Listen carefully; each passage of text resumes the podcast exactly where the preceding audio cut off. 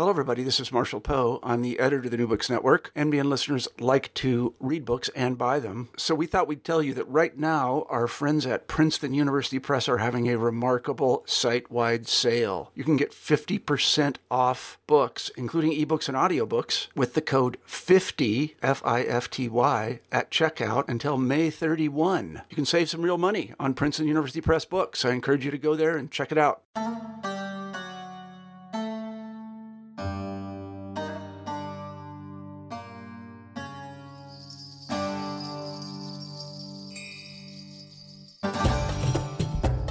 Everybody, and welcome back to the New Books in Central Asian Studies, a podcast channel on the New Books Network. I'm Nicholas C., the host of the chan- channel. Today, we'll be talking to Botakoz Kassymbekova about her book, Despite Cultures Early Soviet Rule in Tajikistan, published by the University of Pittsburgh Press. Botakoz, welcome to the show. Well, thank you. yeah, we're really happy to have you here.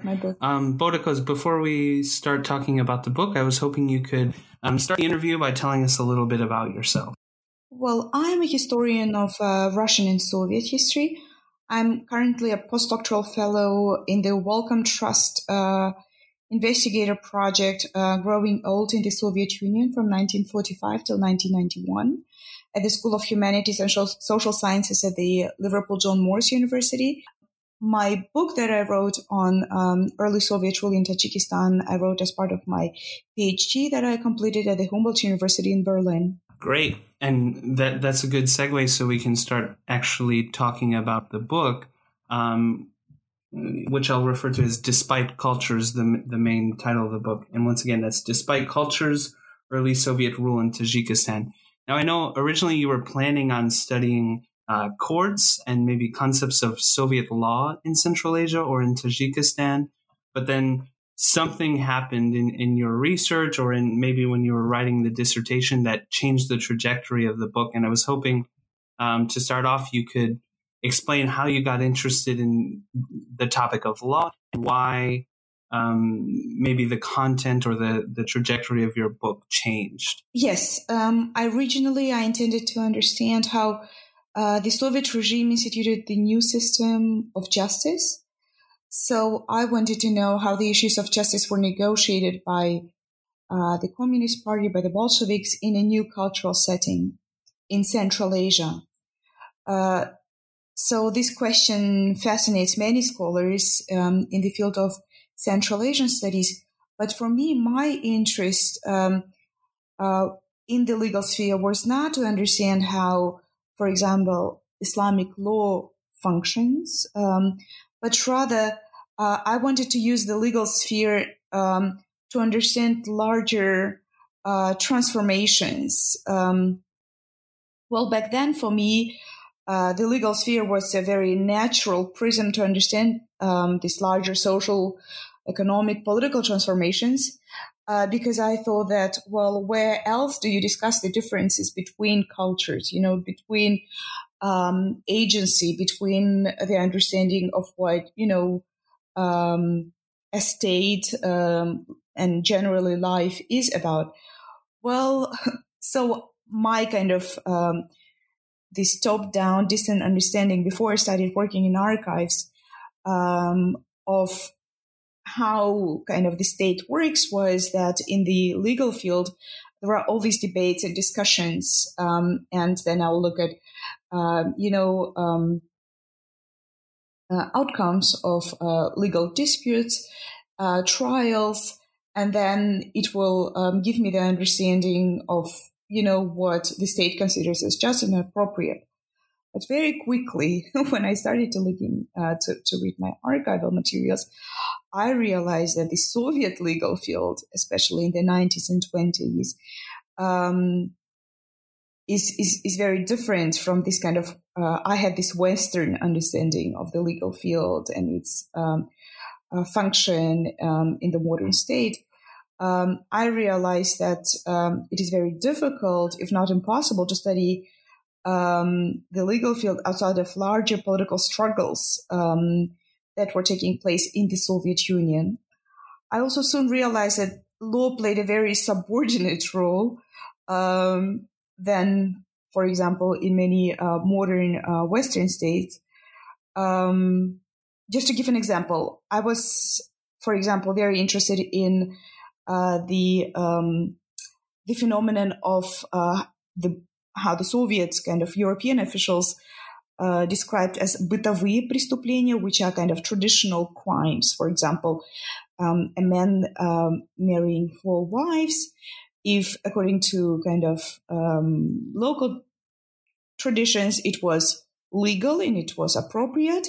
The new kind of Soviet law, the lawyers, um, there were a couple of debates, very, very little information. Um, uh, there was little discussion. What do we do with a man who has four wives? If we forcefully make him divorce the other three wives, then there will be divorced wives. They will be, uh, they will have problems because now they are divorced and it is not seen in society as something positive. They will be without a protector. They will be uh, homeless, maybe. So it wasn't a very communist thing to do. So what do we do with uh, all kinds of these things, which of course Karl Marx, no Friedrich Engels, no Lenin, no Stalin had answers to. So I was interested in these kind of uh, discussions of what you know what is appropriate in a, in a new kind of communist state. But um, there was very little discussion about that. There was very, very little.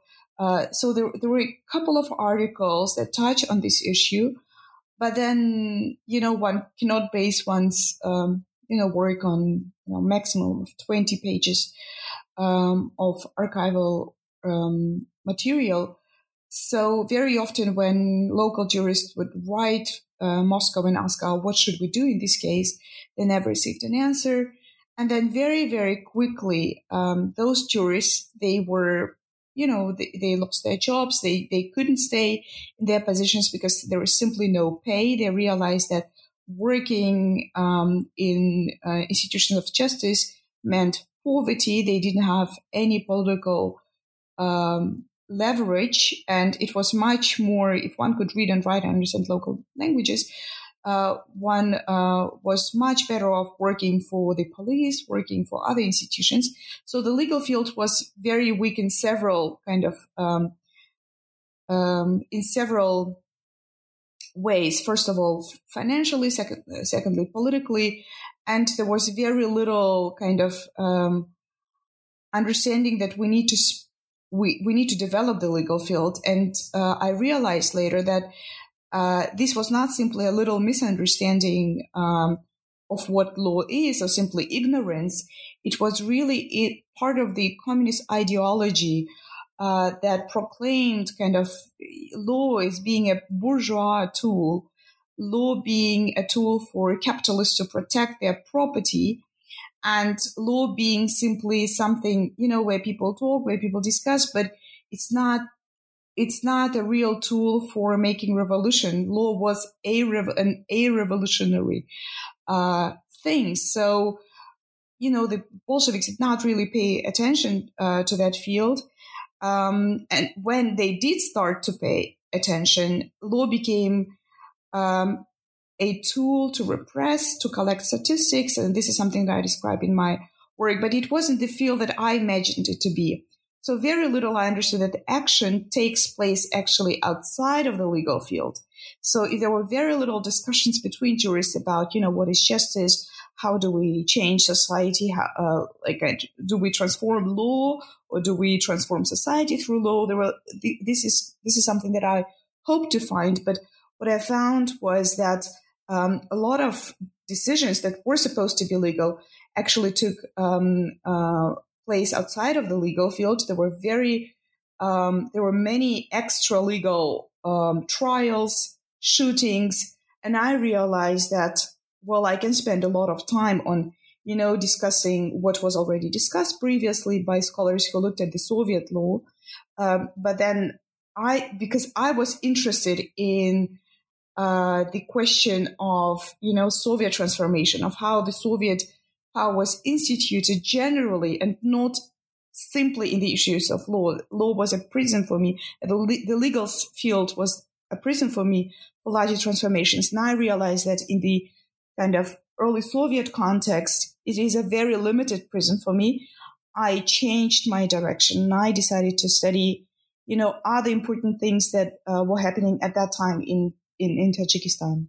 Yeah, that's that's all really really fascinating. Um, my my one the one question I wanted to ask before we uh, move on a little bit was who were these law professionals who were being sent to Central Asia, and perhaps why were they being sent to Central Asia? Was it out of a sense of duty? Were they being forced to move there? Was it some kind of punishment? Because as you said, and I think you mentioned in the book too, that um, the conditions for these individuals were basically that they were living in poverty once they arrived Central Asia.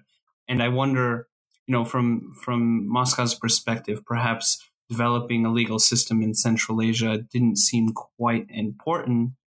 And in some ways, it seems uh, self fulfilling that if you're if you're not interested in in developing a legal system specifically in Central Asia, you're not going to invest the resources in it and any attempt by individuals to set up a legal system is ultimately going to fail. Would you say that's true? And then could you give us a little background, if if if it's there, uh, on these individuals? Yes, if we look at kind of European jurists, um, first at European jurists uh, in Tajikistan, um, I have the list, you know, of uh, people who worked at the um, uh, Commissariat of Justice. We will find people um, they do not write that of course in their uh, you know introductions uh, when they apply for the for the posts in in Dushanbe. But um, interestingly these were people who studied in imperial times in Petersburg they studied law. Uh, that means they were trained also kind of they knew you know Western understandings um, understanding of the legal sphere.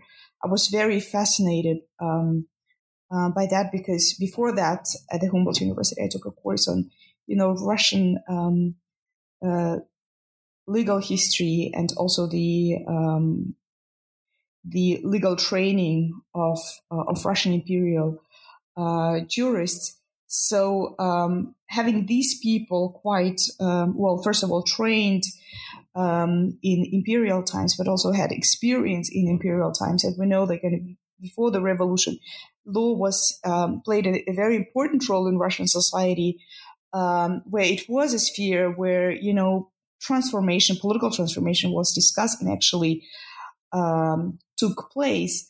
Uh, we have all these famous uh, trials uh, that were discussed widely in society. So some of these people go to Central Asia, my feeling, uh, of course, they write that, well, I'm interested in serving the Soviet state, etc.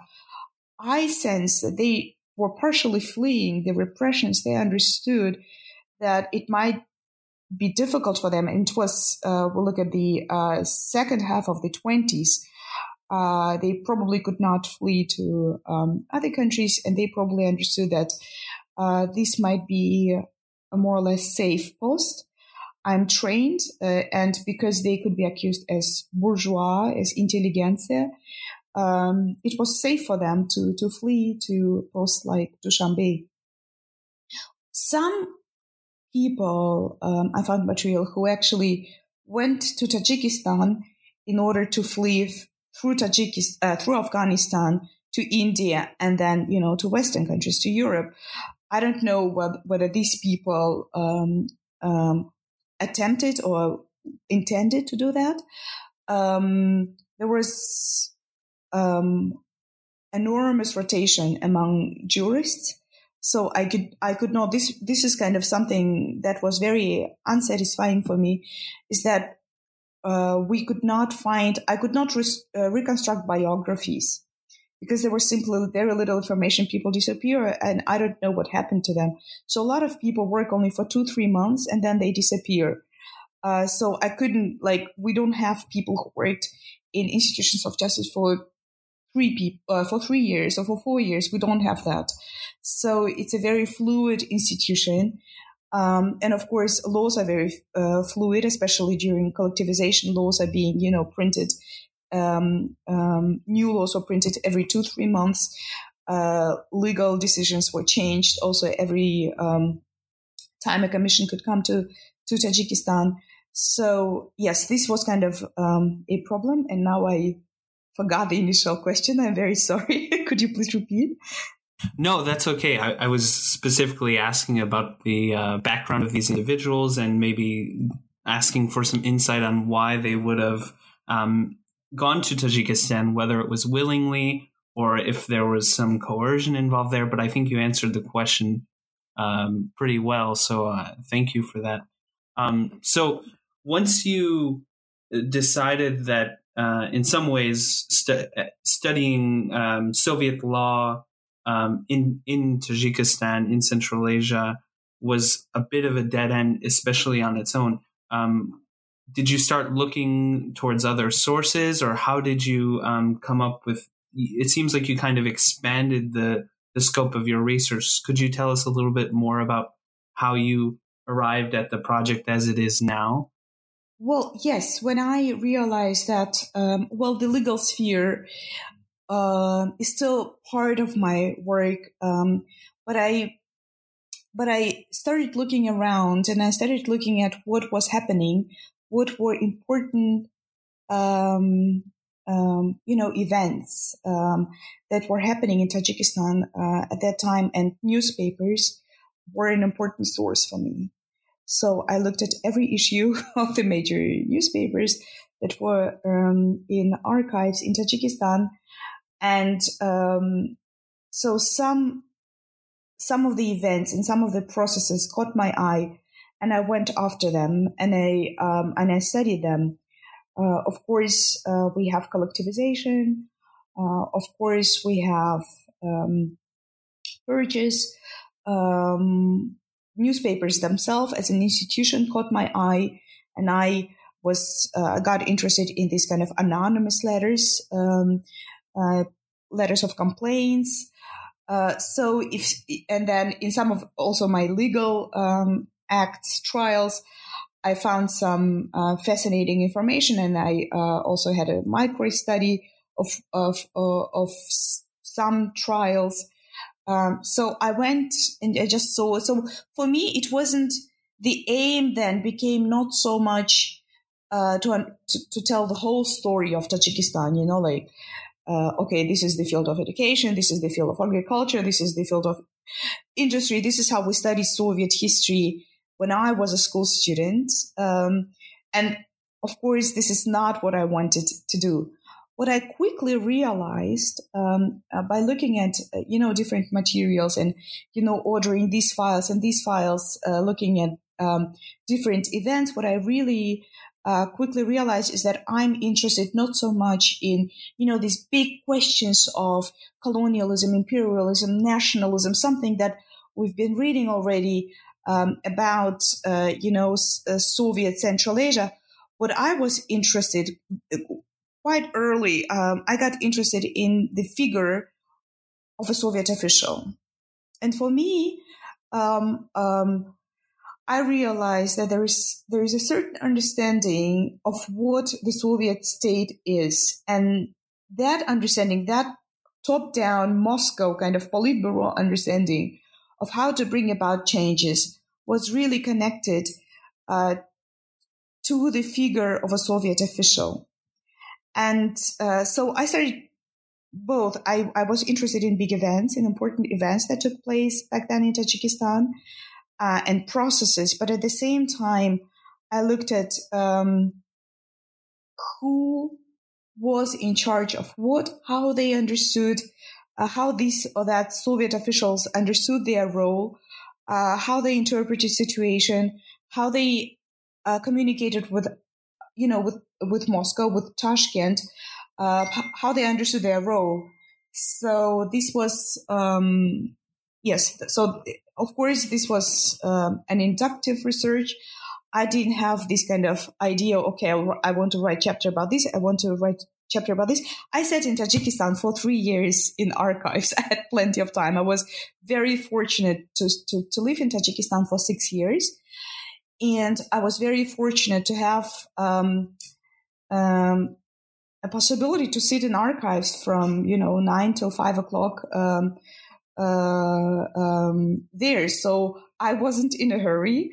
uh, I was just sitting and drinking tea and talking to archiv- archivists, and was just really uh, thinking, okay, let, let me look at these archives and let me look at these archives. And by the time I realized that, okay, the same information is coming, I thought, okay, I'm ready now uh, to structure my book. I'm ready now to write down hypothesis, and I'm ready now, you know, to make it systematically.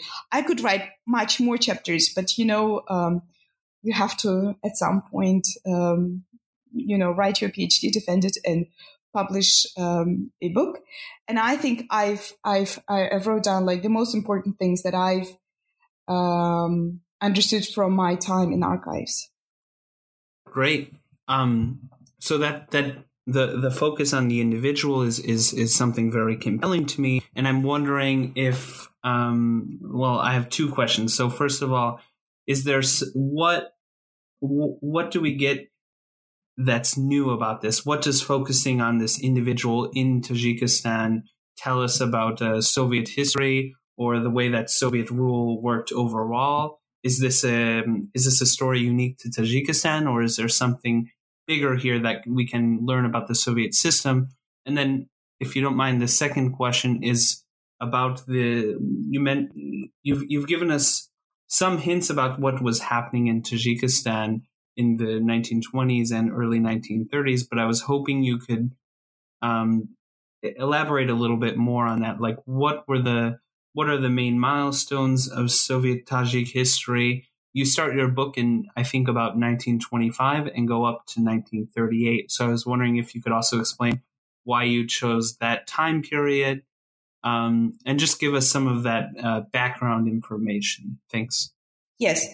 Uh, so to the first question, what what does it give us? Uh, what does the actor-centered approach gives us? Well, um, I think it gives a lot. I think that uh, it completely changed my understanding. And I must say, I didn't have much of the understanding of the early Soviet uh, rule in Central Asia, but um, it really problematizes this kind of top-down binary vision of what the Soviet rule was in Central Asia. So we have this kind of binary vision, uh, colonialism um, versus, you know, state, uh, modern state construction, uh, imperial, imperialism versus uh, nationalism, um, you know, victims uh, versus, um, you know, aggressors or I have a German word in my mind, sorry, um, aggressors uh, or oppressors. So, and I think when we look at individuals and officials who actually were in charge of instituting that rule, um, these binaries get blurred. And at the end of the day, um, you don't know, you know, you know that the actors themselves very often were disoriented very often they did not know what they were doing, why they were doing. Many did not agree um, with other institutions, which is normal. But of course, they had very little. Um, they had to navigate uh, the kind of a very complicated system that they did not understand themselves. What can I say now? What can I not say now? What is more strategic? How and I was very fascinated uh, by f- kind of tracing terror uh, in, I mean, when people understand that now they cannot say anything that they could say before. And that is the biggest difference between 1920s and 1930s. There is a lot of protest. Uh, there is a lot of very differentiated speech in the 1920s. People are complaining. Everyone is complaining. Everyone is criticizing the Soviet state, the institution, the bureaucracy. By 1930s, and this is what kind of um, the chapter, The Speechless Empire, uh, says, a lot of people were afraid to say, um, they now understood that saying, speaking the speech was dangerous. And as I show in my, um, when I look at the uh, stenograph of the uh, you know, plenums, uh, it was very interesting how people resorted to talking nonsense as a mechanism of defense. Whereas in the 1920s, we have very, very sophisticated complaints where people understand very quickly that, you know, this doesn't work that way. We need very reliable uh, legal institutions. We need reliable laws. We need reliable information infrastructure, etc., etc. Where people speak, they do not, you know, differ from contemporary kind of political discussions. Uh, they talk kind of in the spirit of uh, democracy, even. They, well, not of course in a very sophisticated um, philosophical debates, but they say, well, we have to have the right to decide upon the, you know, the budget. We have to decide upon um, these political procedures or these um, uh, economic uh, plans.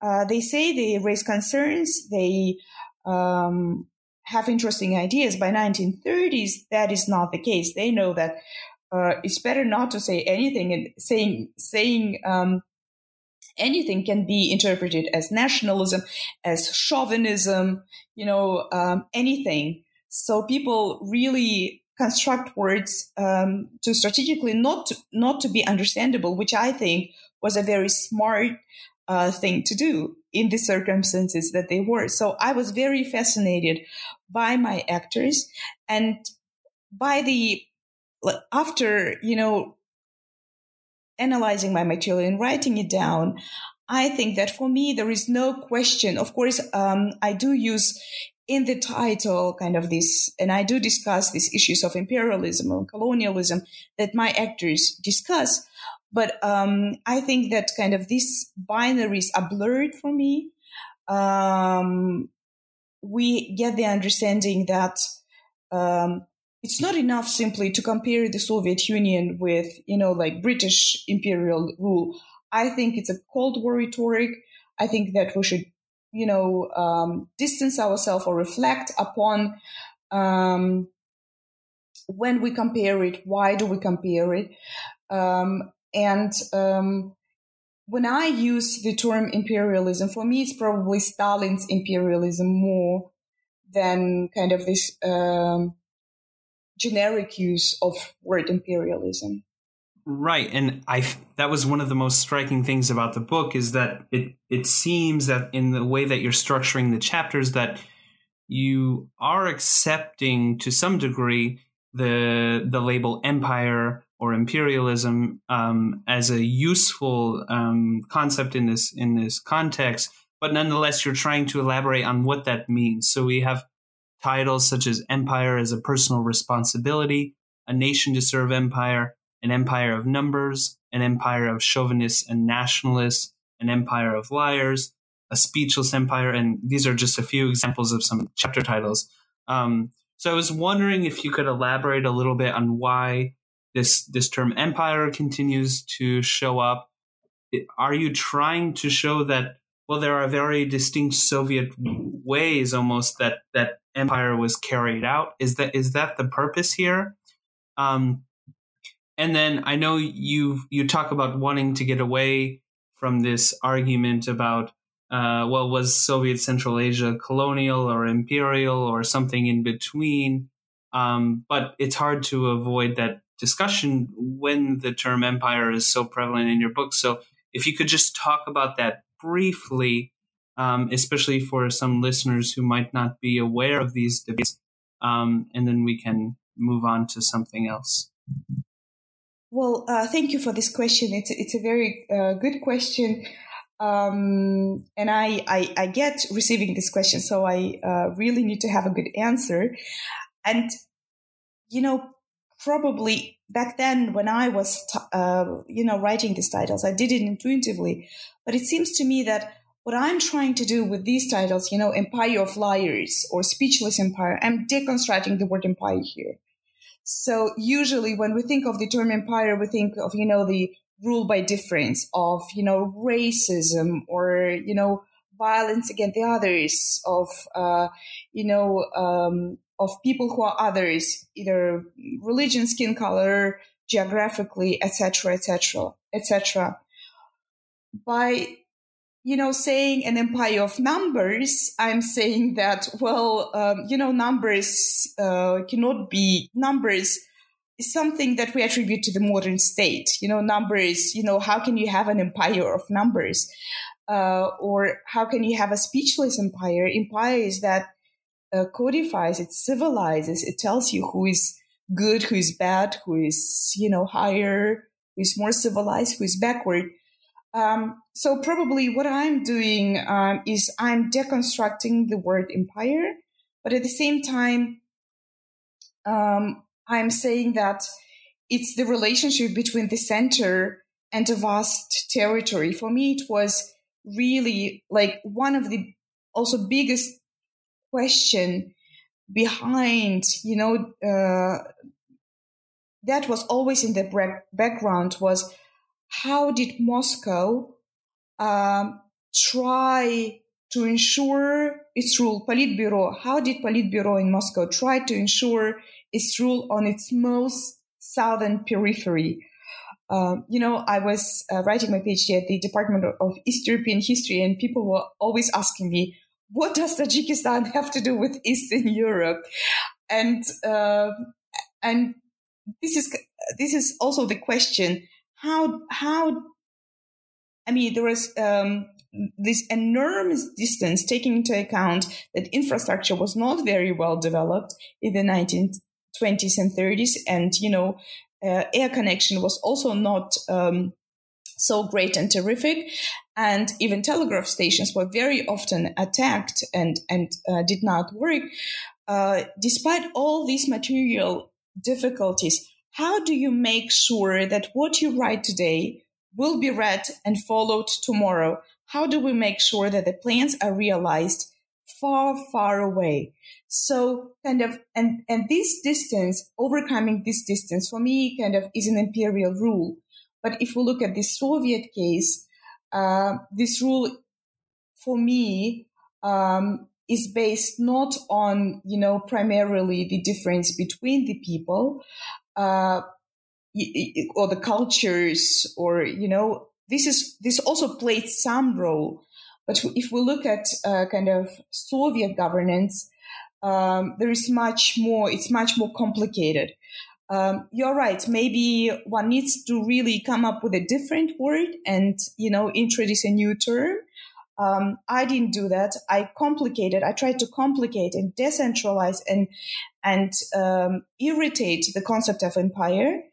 Um, maybe in the future, um, yes, one could uh, think of a different term. And of course, one necessarily makes kind of um, connections and, and, and compares uh, different uh, regimes. And, uh, you know, the uh, Bolsheviks did that too. Uh, they set their rule in the context of kind of imperial governance and were anti-imperialist. Um, so probably this is what uh, also happened to me, but I tried to complicate to complicate uh, that term um, in the Soviet context.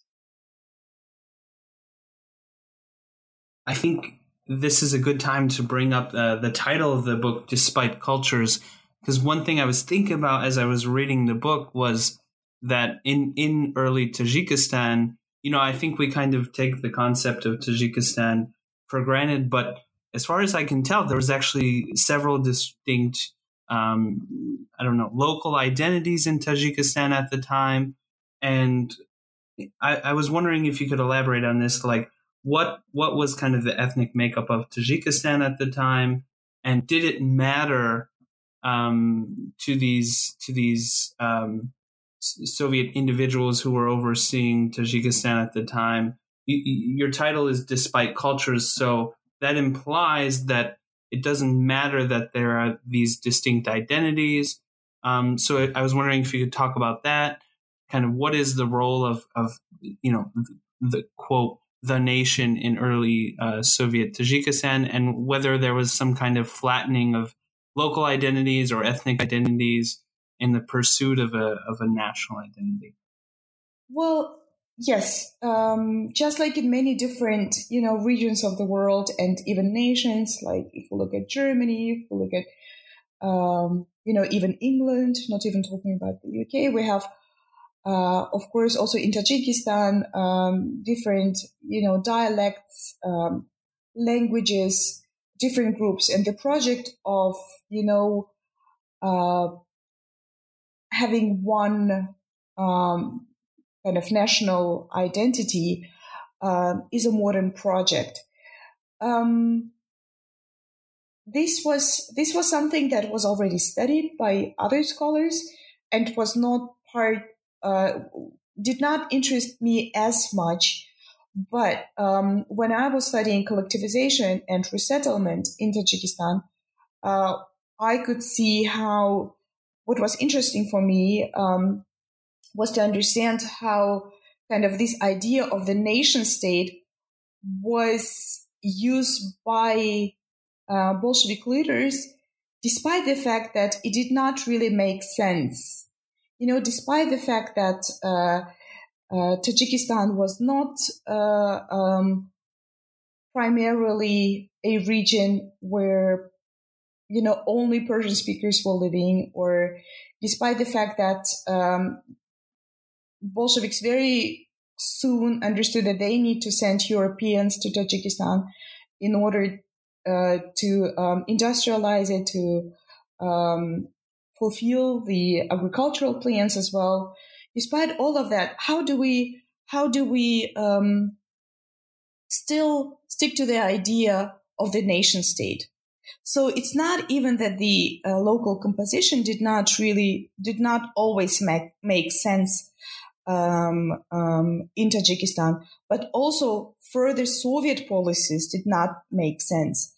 Um, that was very interesting to me. And I uh, discussed how kind of this idea uh, of uh, the nation state was an imperial kind of imperial tool in this sense, a tool to enable Moscow to centralize and control its rule. So in a way, the kind of nationality policy was a governance policy. It was a Soviet governance policy. It wasn't simply a population policy um, it wasn't simply, uh, you know, to to make sure that certain, you know, ethnic populations dominate in certain territories, but it was a, a, a tool for political governance. Um, yes, so um, in, in uh, I was very interested by this kind of uh, debates.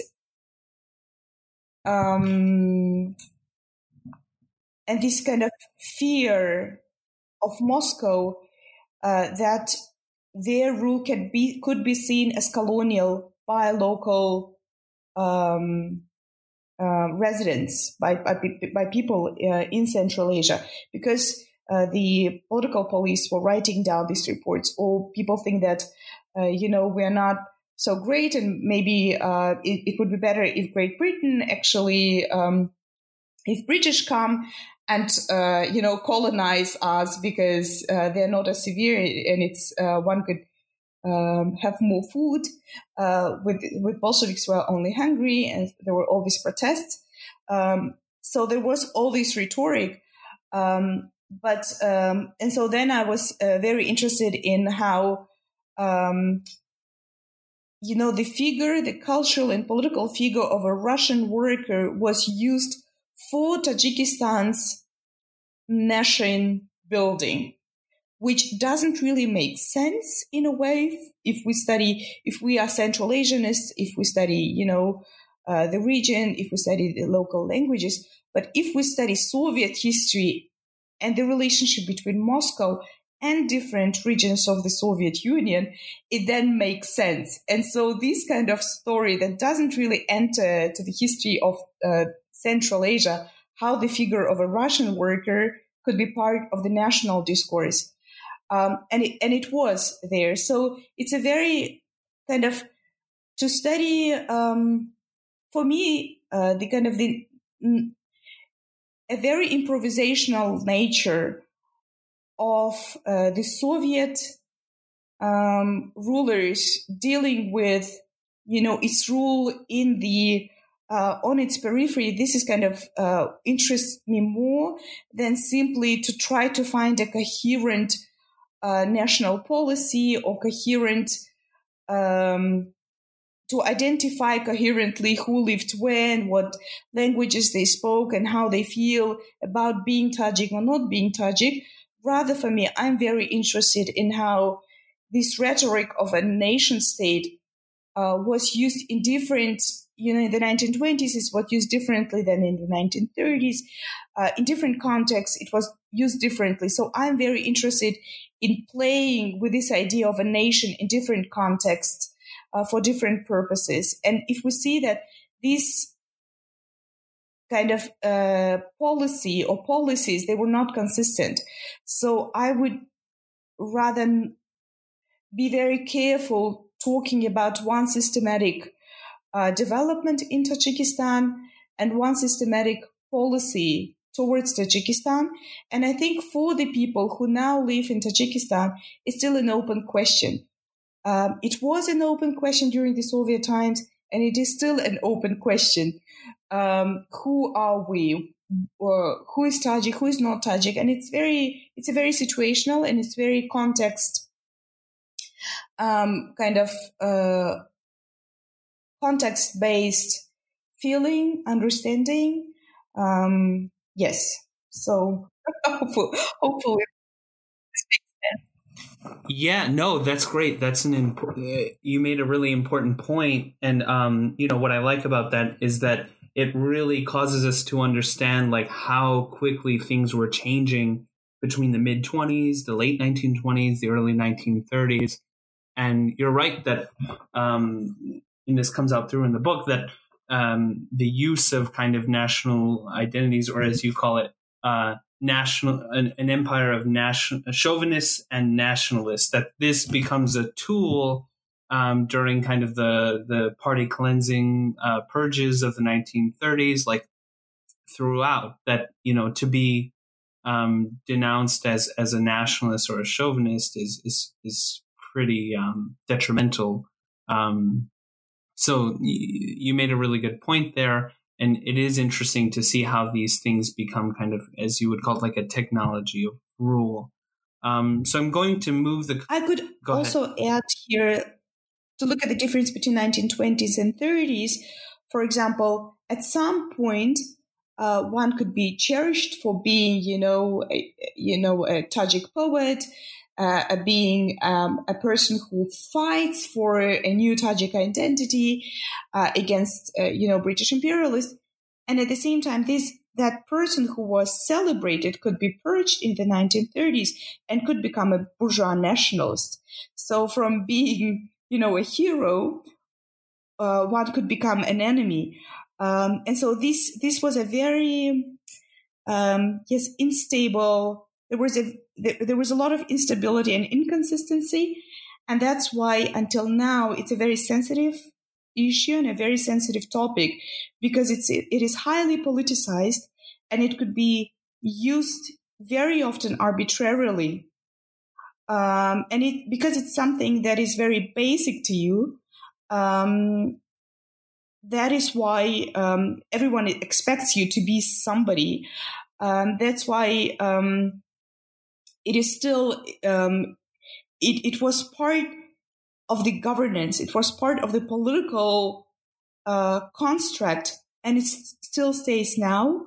Um, yes simply this is what i wanted to, to, to add is that you know from being a hero to being an enemy uh, from um, being um, you know, cherished for knowing uh, the Tajik language, for example, in the 1920s, and the Soviet um, uh, party leadership in Moscow actually invited people from Persia, uh, you know, to Iranize uh, the uh, the the Tajik language, to institute the Tajik language as a language, as a national language. Uh, in the 1930s, um, the new kind of party, Tajik party leadership, they actually said openly during plenums at the opening that they don't know Tajik so very well. And by saying that they spent so much time in Moscow that they forgot Tajik and they excused themselves, but they are Tajik, they were trying to say that we are not nationalists. You know, so these things changed. Um, and at some point, uh, you know, um, a Russified Tajik or a Tajik uh, who was not, who had you know, as members of his or her family, other nationalities. It was very progressive and was politically desirable later in the 20th century. Whereas, you know, after the collapse, then new identity politics was at stake. But what um, there, there, were many different um, contexts which configuration was politically desirable at this moment. Uh, but what the Soviet kind of governance institute was that this absolute linkage, linkage between ethnicity and politics. That was something that was instituted in the 1920s, and that is something that became very, very salient, very, very personal, and very, very important uh, in the 1930s. All right, thank you. Yeah, that would um, that's an excellent explanation, and and once again, yeah, I like to see um, those those uh, differences in periods as they're taking place, and I think it's a creative way to think about kind of the role of of national identity or whatever we want to call it in this context. Um, so now I want to move the conversation a little bit um, back towards uh, your use of sources um, within the book because I think to me, what's interesting too is we get a very interesting look at kind of what was happening on the ground, especially during collectivization um, through your sources. And in particular, the one thing that struck me was um, these are called MTS, mach- machine tractor stations. And this, I think, became a, a fairly important source for you. So I was hoping you could explain what those were and what kind of paper trails they left behind how you found out about these and, and how they contributed to the arguments in, in the latter half of your book. Yes, thank you for this question. Um, I would never, when I started my research, I would never think that I would end uh, with a chapter on motor tractor stations because, you know, this is simply funny. For a person who, you know, I went to a Soviet school, well, at least I became a pioneer. Um, and you know, um, even in the post-Soviet period in uh, 1990s, we still read all these Soviet history te- textbooks, and there we read all these, you know, tractors and you know, um, harvests and all these numbers. Um, and for me, it was the most boring thing that uh, one could do when one was a teenager, you know, to read statistics about harvests uh, during the Soviet times. This is what we did, and we actually had to learn it by heart. So I would never look at them uh, if they were really, really not important for whether if I wouldn't realize that there was something going on, and I had to look at the um, at the stations, and I started looking at them because uh, there were all these reports in newspapers about this uh, about the uh, people at the stations. Then I looked in my legal materials. Again, they came out where people were complaining that the you know um, the heads of the motor tractor stations were putting people in prison, uh, acting as judges. Many different Soviet institutions were complaining about the heads of the motor tractor stations. And I realized, and plus, um, Broido, the head of the party in Tajikistan, was also complaining about them. And I realized I have to look at them. It was unbelievable for me, but I had to look at them. And I realized that um, it's very interesting. They were part of um, Narkomzem, and they were not subordinate to the Republican government. And they acted very arbitrarily. They were understood with this uh, uh, during the second um, uh, five-year plan. Uh, well, well, I have to say that the first five-year plan at the beginning we were doing great, and then there were plan failures. So Stalin said, "Well, we have to do something about the second five-year plan. We, the results have to be better. We have to really understand what went wrong, and we really need trusted individuals who will catch the enemies, who will uh, find all those either, you know, liars or lazy officials or, uh, you know, enemies uh, who um, uh, disturb uh, us or uh, distract, um, how do you say, prevent us from fulfilling the plans. So, um, interestingly, um, there was this distrust, and this is kind of one of the main arguments of the book that uh, Moscow had to, the Politburo had to always improvise and co- come up with solutions uh, to, um, first of all, fulfill plans um, that were, you know, um, made um, in Tashkent and in Moscow, but also uh, to get rid of officials um, that they did not trust, to make sure that actually what they say and what they write in Moscow is actually implemented um, on the periphery. And it's not only uh, a problem for Tajikistan, but for other republics and even, you know, Russia itself, Ukraine, uh, Kazakhstan, most of the, I mean, all of the Soviet Union.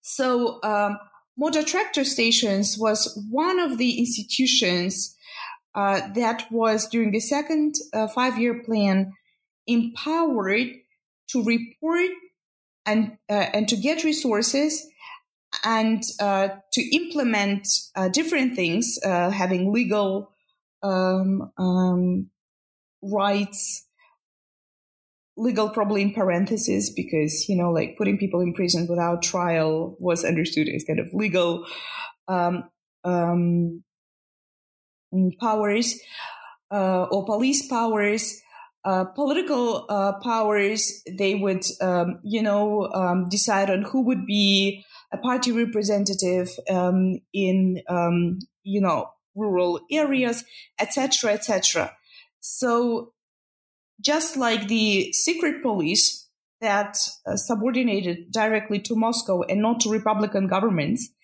uh, MTS had the same powers. They even had their own telegraph lines.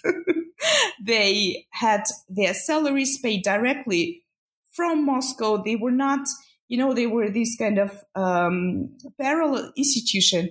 And the officials of MTS, one could say, oh, motor tractor station, it sounds so um, agricultural, so technical, but in, in, in reality, they had a lot of uh, political powers. They almost had political powers of the secret police.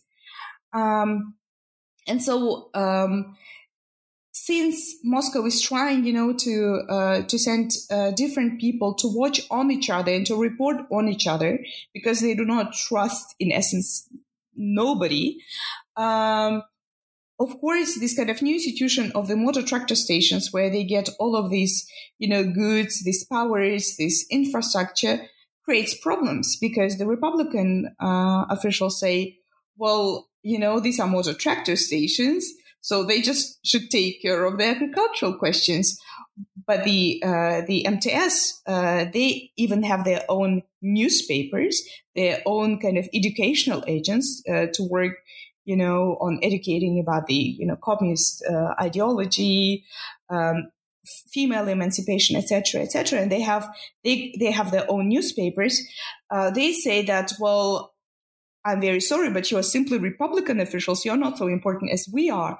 And then we get all these struggles. Who is important? Who is in charge of instituting communism? Of uh, realizing um, uh, the plans? Uh, who is in charge, who understands more, who has more right, and of course, uh, this question of you know, is it yes colonial, is it not colonial, uh, is it now? Um, I'm sorry, I used the German word. Is it now colonial? Is it not now colonial? Uh, who is right or who is wrong? You know, wh- whose voice counts more? There are all these power struggles between institutions, and not only within republics, but also Tashkent plays a very important role. So MTS said, well, we are actually, we will be answering Moscow, but some of the other political um, actors, they are responsible to report to Tashkent. Um, so you don't know where, who is the boss? Is, is the boss sitting in Dushanbe? Is the boss sitting in Tashkent at the Central Asian Bureau? Or is the boss sitting in Moscow? So all these power struggles, and they are very well documented in letter writing and reports. And so this is how I came uh, to look at the MTS. Um, and um, and at the end of the day, I don't only look at MTS. Of course, I do look at them, but uh, they are instrumental in understanding the power struggles and the political kind of structure that was instituted in order to deal with a myriad of political dilemmas uh, that the uh, Moscow Politburo uh, was struggling to, um, uh, you know, to resolve. Yeah, and it, I mean, it's just an, you know, once again, it's an incredible, um, some incredible insights that you pulled out of some perhaps unseeming uh, sources, uh, you know, for your research. So um, that was just a captivating part of the book for me. Um, and you know, some of these anecdotes uh, now seem quite funny, but um, you know, it, it it it does kind of open up uh, a new picture for me as the reader. So I, I really appreciated that. Um, I have plenty of more questions, but unfortunately, uh, we're nearing the end of our time. So I wanted to thank you again, Botakoz, for what was, I hope, uh, for you too, enjoyable and uh, captivating interview. Um, once again, the the book we were talking about was "Despite Cultures: Early Soviet Rule in Tajikistan." Uh, through University of Pittsburgh Press by Botakoz Kassymbekova. And thanks again, Botakoz, for agreeing to do the interview. Um, I do have one more question. Um, what are you working on now? Uh, do you have a new project? Is it related to early Soviet rule in Tajikistan, or have you uh, shifted the focus somewhat? I shift the focus. Um, my current project deals with aging, uh, experiences of aging in the Soviet Union after World War II, so between 1945 and 1991. A lot of research has looked now at youth, you know, Soviet childhood, uh, uh, or, you know, I, in my first book, I looked at professionals, people who institute the Soviet state. Uh, but um, we historians did not pay attention to what it meant to grow old in the Soviet Union. So I'm looking at this category of people and I'm asking, you know, what it meant um, was, um, you know, was an old person a category? Uh, you know, what was the everyday experience of being old and how people negotiated this new social role in their everyday life and you know, what it meant for families, what it meant for, you know, professionals who were important people, party officials, and then suddenly uh, were not anymore at the, you know, um, at um, power, did not have this uh, power. What happened to them? So this is my new project. Um, and yes, I'll be spending a lot of time in Moscow and very much looking forward to kind of more insights into the Soviet past. Okay, well, we're nearing the end of the interview, but um, I wanted to give you, Botakoz, the opportunity to, um, I don't know, give us kind of what's what's the main takeaway of the book, or was there anything in particular that you wanted to emphasize um, that we can tell the the listeners and the readers uh, before we end the interview? Um, yes, I um, I think one of the things that I learned the most in um, something that I try to, you know, put as my main argument um, is that um, today, well, historians um, showed for the case of the Soviet uh, Union, Soviet governance, um, brought up many different sophisticated arguments why we cannot treat uh, the Soviet uh, governance as colonial uh, governance, that it was very different from, you know, British um, uh, colonial rule. In my work, um, and of course, um, I agree with many of these, with most of these arguments, but in my work, what I try to highlight is that um, in this binary um, analysis, imperialism versus um, modern state building, for communists, they also distrusted the kind of the modern state building um, as well, because just as imperialism, states and state institutions were bourgeois constructs. They, uh, the state was built by the bourgeoisie to protect their property and to oppress the proletariat. So if we say if we say that imperialism was something that was bad and state building was something that was good, we come from a uh, from a particular a particular Eurocentric, West Eurocentric perspective. For the Soviet governance, I argue is that communists distrusted the institution of state. They distrusted also the legal sphere. This is why I've changed my focus. What uh, the basis of the communist governance and of the communist state were communists. It was communists who were doing uh, uh, uh communism. And so this is why there was a lot of emphasis on, you know, uh, finding loyal communists, finding trustable pe- uh, persons, good people. Um, and in my work, I explain how that search for trustable, human, uh, just people was mission impossible and how uh, Moscow Politburo was struggling uh, with this construct, with the construct of the state based on persons, but also how people, officials themselves, who said that yes, I can do that. I know what just equ- what justice is, what equality is. I'm against oppression. I'm against imperialism. I'm against colonialism. So I can be a good communist. But despite the fact that th- there were this myriad of devoted uh, people who were ready to sacrifice their life for uh, for the idea of, of, communism, how they still struggled and were caught uh, in the impossibility of achieving this goal.